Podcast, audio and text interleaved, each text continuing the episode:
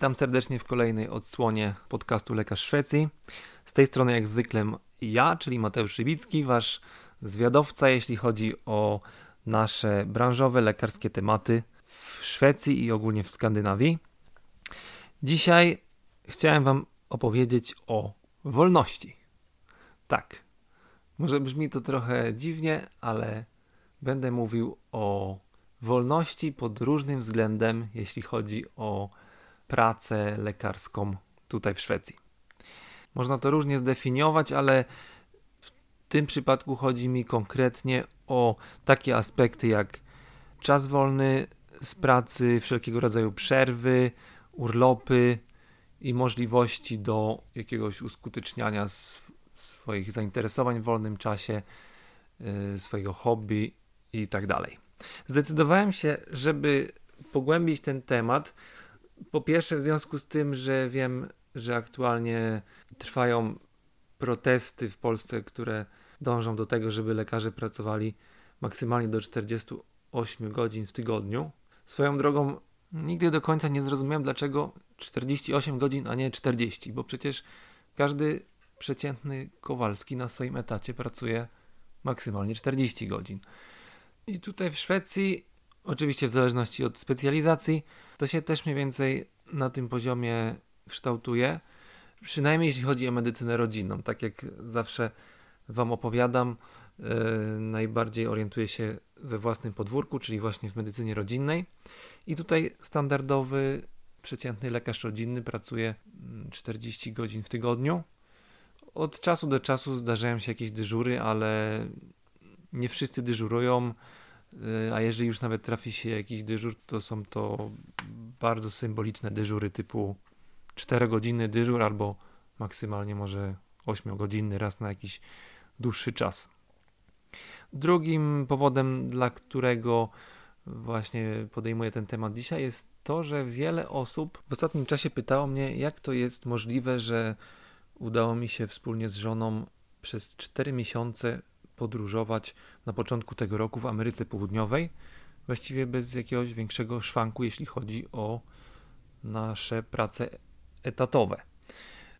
Dodam, że moja żona też jest w trakcie specjalizacji z medycyny rodzinnej i obydwoje doszliśmy pod koniec zeszłego roku do wniosku, że chcielibyśmy się wybrać w jakąś długą, daleką podróż do ciepłych stron świata i chcieliśmy pojechać na bilecie w jedną stronę i nie musieć martwić się tym, kiedy przyjedziemy i czy jeszcze praca będzie na nas po powrocie czekać. No i wiele osób zastanawia się, jak to w ogóle możliwe, że yy, dostaliśmy tyle wolnego, że normalnie yy, mogliśmy wrócić do tej pracy, w której wcześniej pracowaliśmy i że to się tak jakoś wszystko bez większego problemu udało. I w tym odcinku odpowiem Wam na to pytanie. Nawet yy, w jakichś tam komentarzach na Facebooku były żarty, że yy, zrobiłem niby tyle dyżurów, że mogłem wybrać wszystkie te godziny i pojechać na 4 miesiące na wycieczkę. No, nie jest to do końca tak, a zaraz dokładnie wyjaśnię, o co w tym wszystkim chodzi, jeśli chodzi o tą wolność w pracy albo wolność od pracy w Szwecji.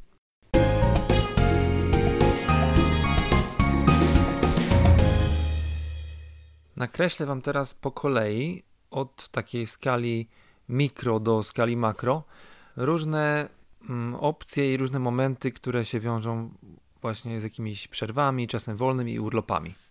Warto przy tym wszystkim wiedzieć, że generalnie, jeśli, przynajmniej na chwilę obecną, w Szwecji jest tak ułożony ten rynek lekarski, że jest bardziej jakby rynek pracownika, czyli tak trochę paradoksalnie w porównaniu do Polski, tutaj bardzo, bardzo brakuje lekarzy, mimo że z tego co wiem, per capita jest lekarzy więcej w tym kraju, ale mimo wszystko bardzo brakuje. Więc dużo tych różnych aspektów tutaj opiera się o to, że mamy możliwości negocjacyjne, bo jeżeli jesteśmy w takiej sytuacji, że jesteśmy tym towarem czy usługą, której bardzo potrzeba na rynku, no to warto to wykorzystywać i warto cieszyć się tym, że mamy jakby szerokie możliwości i że tak naprawdę pracę możemy znaleźć niemalże w każdym miejscu i w każdym czasie. Oczywiście, jeżeli znamy język i troszeczkę orientujemy się e, w systemie tutejszej pracy. Na co dzień w pracy, yy, i tutaj myślę, że to jest dość podobne w ośrodku zdrowia i chyba w szpitalu też, mamy jedną przerwę 30-minutową płatną przed południem kawową i jedną przerwę 30-minutową płatną po południu, również kawową. Pewnie wielu z Was się orientuje, że Szwedzi uwielbiają pić kawę i piją jej ogromne ilości, więc przerwa na taką czynność musi oczywiście y, ustawowo być zagwarantowana. Ponadto jest jeszcze 30 do 45 minut przerwy obiadowej, ale jest to przerwa niepłatna, więc jest to jakby ponad te 8 godzin, które normalnie spędzamy w pracy. Ciekawostką jest, że w Norwegii i chyba w Danii również ta przerwa obiadowa jest płatna, więc jakby pod tym względem jest tam nawet trochę lepiej. Jako, że w pracy od poniedziałku do czwartku spędzamy troszeczkę więcej niż 8 godzin, to w większości miejsc yy, są krótsze piątki, czyli automatycznie wydłuża nam się weekend. Yy, w medycynie rodzinnej yy, większość osób kończy pracę po obiedzie. O tych właśnie aspektach przerw i różnych takich y, punktów w czasie dnia. Mówię dokładniej w odcinku czwartym pod tytułem Jak wygląda dzień w pracy rezydenta. Jeżeli, więc jeżeli y, chcesz się dokładniej w to zagłębić, to zachęcam do posłuchania tego odcinka. Teraz trochę nomenklatury. Takie wolne w różnej postaci zbieramy pod jakby trzema różnymi szyldami. Zdarza się czasami, że potrzebujemy zostać w pracy troszeczkę dłużej, coś tam dodatkowo zrobić, albo akurat sytuacja tego wymaga. A w Szwecji jest tak, że przy przyjściu do pracy i przy wyjściu y, odbijamy na komputerze czas wejścia i wyjścia, także jest to rejestrowane i jeżeli zostajemy nieco dłużej w pracy, nawet 5 czy 10 minut, to takie minuty trafiają do puli zwanej flex. Kolejnym typem zbieranej wolności jest coś, co nazywamy kompledighet, czyli yy, wolne za dyżury. I tutaj w Szwecji yy, wynagrodzenie za dyżury otrzymuje się jakby w dwóch różnych postaciach równolegle. 70% z przepracowanego czasu dyżurowego otrzymujemy w postaci wolnego, a 30% w postaci gotówki. I to jest taki standardowy układ przy każdej umowie o pracę. Natomiast może niewiele osób wie, że takie coś można negocjować. I na przykład warto wynegocjować, żeby otrzymywać 100% wykonywanego czasu dyżurowego w wolnym. I to wiąże się z różnymi aspektami, między innymi z tym, że jeżeli dojdziemy do zarobków około 500 tysięcy koron w roku tutaj w Szwecji, to od zarobionej kwoty powyżej tego płacimy już znacznie wyższy podatek. A już nawet rezydenci pierwszych lat rezydentury dochodzą do tego pułapu zarobków. Więc zamiast oddawać e, znaczną część swojego dochodu właśnie na tych dyżurach na podatek, to lepiej wynegocjować, żeby można było całość tego czasu otrzymać wolnym. Godziny przepracowane na dyżurze w dni powszednie są liczone jak jeden do jednego, czyli jeżeli zrobimy powiedzmy wieczorny dyżur w medycynie rodzinnej, który trwa od 17 do 21, czyli 4 godziny w tygodniu, w dzień powszedni, to otrzymamy do naszej puli komplet 4 godziny. Y, przy tym założeniu, że wynegocjujemy 100% wolnego. Natomiast warto podkreślić, że wszystkie dyżury w weekend są liczone y, razy dwa, czyli jeżeli na przykład zrobimy 8 godziny dyżur w weekend, to otrzymujemy za to 16 godzin do naszej puli i teoretycznie to jest możliwość wyjęcia jakby dwóch wolnych dni w jakimś innym czasie. Jeszcze warto tutaj dodać, że ten komplet wyjątkowo warto wybierać w takie krótsze dni, kiedy pracujemy. Czyli na przykład y, ja zwykle wybieram komplet w piątki, ponieważ wtedy pracuję tylko 5 godzin i zamiast y, miałoby mi zabrać z tego komplet 8 godzin, to tracę tylko 5, a nie muszę wykorzystywać na ten piątek pełnego dnia urlopowego. I teraz trzeci element nomenklatury, czyli semester, czyli urlop, po prostu urlop.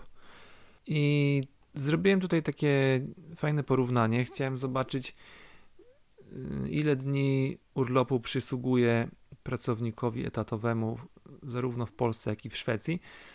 Już dokładnie nie pamiętałem tego z czasów mojego stażu w Polsce, ale doszedłem do tego, że mm, na pierwszym roku specjalizacji jest 20 dni, a później już dalej zawsze mamy 26 dni urlopu w, ro- urlopu w roku w Polsce.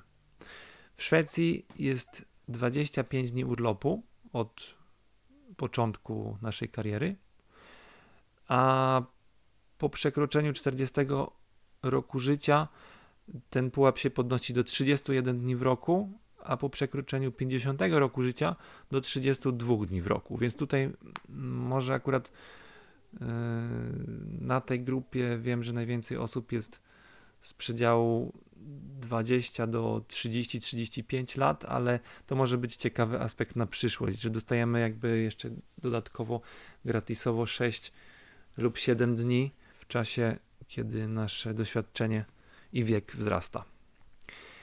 A jeśli chodzi o dni ustawowo wolne od pracy, to wziąłem pod lupę rok 2019 i naliczyłem, że y, w Polsce jest 13 takich dni ustawowo wolnych od pracy, a w Szwecji 16.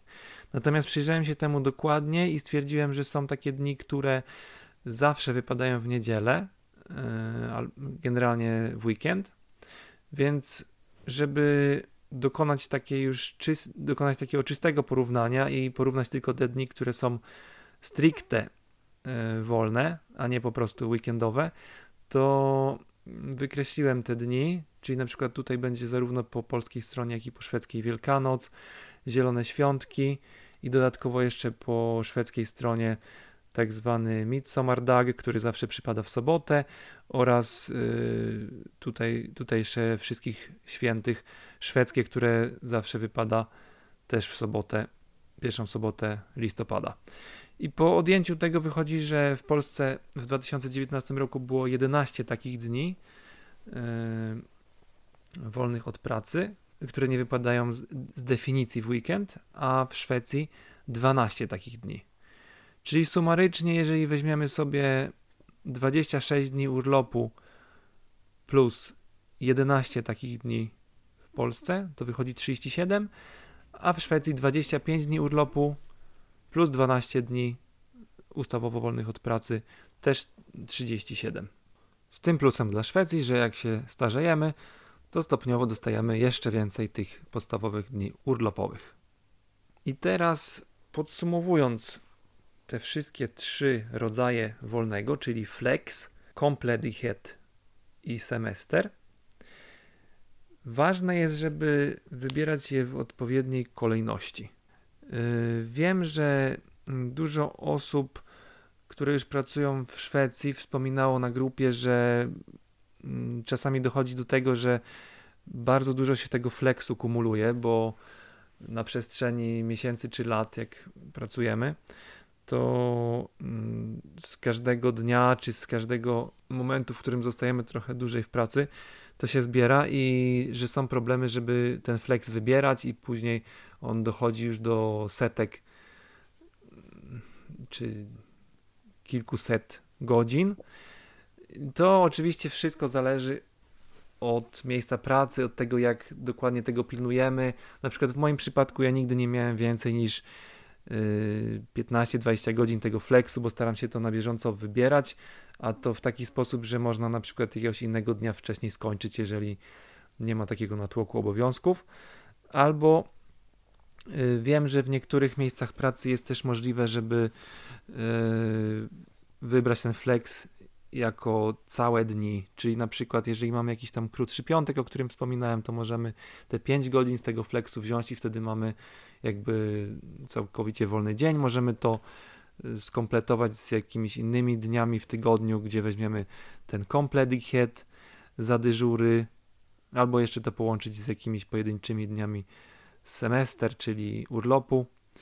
I właśnie najlepiej to, wy, jeżeli idzie oczywiście, jeżeli się da, to wybierać to w takiej kolejności, że najpierw flex, yy, starać się go jak najbardziej zerować albo utrzymywać na niskim poziomie. Dopiero w drugiej kolejności brać complete head, czyli tą wolność za dyżury, a dopiero w ostatniej kolejności brać dni urlopowe. Za dni urlopowe też dostajemy dodatkowo za każdy wybrany dzień kilkaset koron.